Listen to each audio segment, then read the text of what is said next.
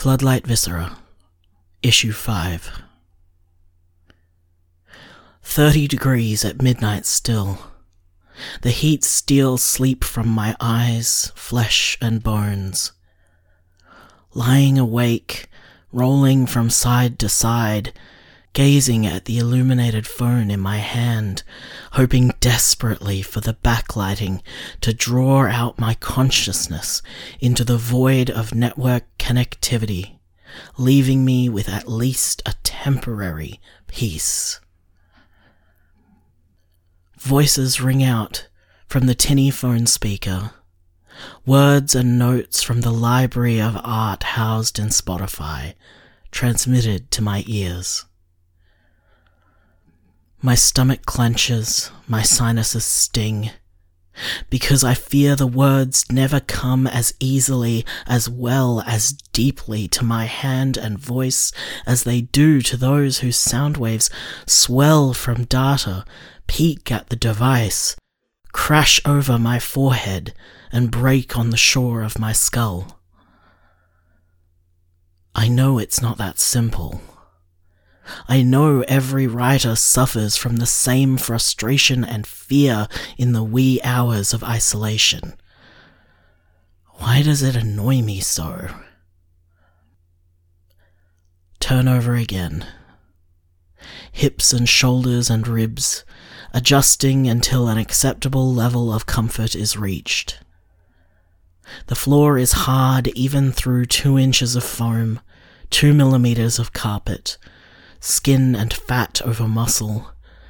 Daydreams, unrealistic hopes, goals of both a good summer night's sleep and of the words carrying as much meaning to the eyes and ears of the audience as I felt when I conjured them.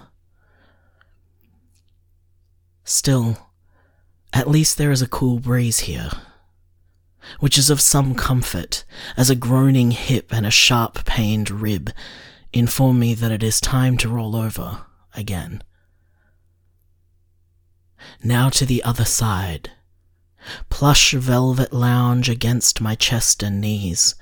Too warm to be chosen over the floor, but comfortable to wedge myself against.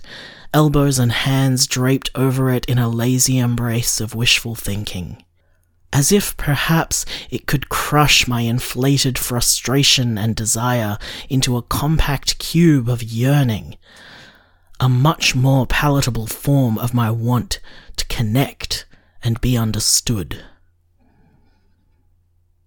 Finally, I can feel sleep beginning to tug at the lids of my eyes, at the weight of my body, at the boundary between the edge of my skin and the darkness of the room.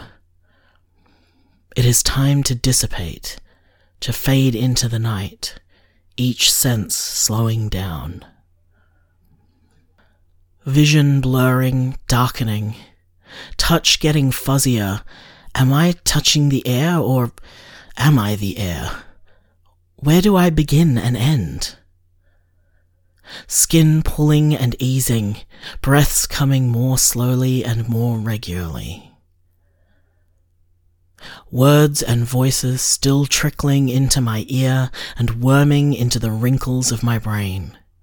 No longer identifiable separately, but rather a comforting hum with enough inflections and variations to keep me following until I no longer can. And mind?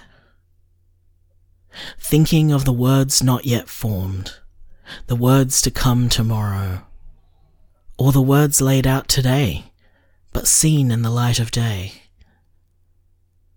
Will they be stronger? Will they be deeper?